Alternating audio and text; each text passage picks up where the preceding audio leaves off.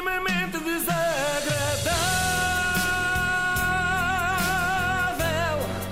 É mais forte do que é. Já todos sabemos que temos muito a aprender com Carolina Patrocínio, afinal de contas, foi ela que no passado nos alertou para a importância de contratarmos alguém que nos retire os caroços das cerejas. A isso eu chamo qualidade de vida. E olha que eu adoro cerejas, adorava que aquilo desse ainda menos trabalho a comer. E sobretudo agora dou por mim a ter que fazer isso para outra pessoa, não é? Para uma pequena pessoa que mora lá em casa, ter que descascar cerejas é muito chato. E uvas, ainda é mais, mais chato. Muito, muita, uvas eu nem lhe dou pelo não saber que existe. Bom, muitos anos passaram entretanto. Carolina está mais madura, já teve três filhas, já foi acusada de fazer ginástica há mais antes, durante e depois do nascimento das filhas, mas continua a dar-nos verdadeiras lições. Para quem estiver disponível para aprender, claro, eu estou, sempre. E nos últimos dias dei de caras com um novo programa de televisão onde os famosos portugueses mostram as suas casas enquanto falam das suas vidas. Como é que eu andava a perder isto? É uma espécie de MTV Cribs, só que mais moderado, porque não temos mansões assim tão luxuosas em Portugal. Quer dizer, até temos.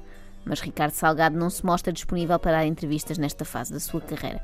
Ficamos então com Carolina Patrocínio e já não vamos nada mal, é uma bela casa. Primeira lição que a Carolina partilha connosco: deitar cedo e cedo erguer dá saúde, mas aparentemente não faz crescer, porque a Carolina Patrocínio é pouco mais alta do que eu. Vim do ginásio, de manhã já vim do Algarve, já passei no supermercado. São? São 10 e meia. Oh meu Deus, já fizeste isso tudo. És mesmo a mulher dos meus ofícios. Vai-se fazendo. Que horas é que acordaste hoje? Eram 5 e 15 da manhã. Oh meu Deus. E tens mau feitio quando acordas? Nunca. 5 e 15 da manhã. Isso é mau feitio. Isso não é acordar. 5 e 15 é tecnicamente uma doença. Um sonambulismo, assim, uma vertente estranha do sonambulismo. Mas também percebo que nunca tenha mau feitio. Por um lado, sabe que caso lhe apeteça cerejas é só pedir. E por outro, nunca tem de fazer o almoço nem o jantar. Quem é que cozinha cá em casa? Tu ou o Gonçalo? Ah, nenhum dos dois. Não vou mentir. Que inveja. Olha, eu, se não tivesse de cozinhar nada, nem me importava de comer, sei lá, guisado de tofu todos os dias. Porque eu acho que a minha preguiça é sempre superior ao meu apetite. Mas gostei da ressalva do não vou mentir. Sim, sim. Não é? Porque de facto Carolina nunca mente. Na pior das hipóteses, ela omite. Passamos assim à segunda lição: uma pequena mentira por dia não sabe o bem que lhe fazia. Para um casting de uma série na SIC, que era uma aventura, e eu fiz o casting para ser gêmea. Eu e a minha irmã Mariana, que não somos gêmeas. Ah. Curioso. Podias ter toda uma carreira de atriz com a tua irmã? Podia, e fomos até à fase final e só não ficámos, porque descobriram que nós não éramos gêmeas. Oh, tentaste enganar a malta. Tentei, omiti, não diziam que especificamente tinham que ser gêmeas verdadeiras. Bem, as pessoas também birram com cada coisa. Elas Qual era não o problema, falsas, não não é? é? Sim, exatamente. Qual era o problema das gêmeas de uma aventura, a Luísa e a Teresa, não é? Não Exato. serem gêmeas. Depois disto vão exigir o quê? Que o feial seja mesmo um pastor alemão? Não pode ser, sei lá, um bulldog francês? Ou, ou, ou o caracol ser um grande anuá, Sim, por porque exemplo. não? As pessoas são muito agarradas a estas coisas. Bom, vamos à próxima lição que Carolina nos ensina desta vez involuntariamente. Portanto, vamos aprender com o erro dela, que também é importante. Quando nos perguntam por uma causa que seja importante para nós, convém termos resposta rápida. A indecisão trama um bocado o poder da nossa afirmação. Uma causa que te move. Ahm, a causa que move a crise da imigração. Ah, em que medida é que a crise da imigração moverá a Carolina? Será por isso que ela vai ao ginásio todas as manhãs?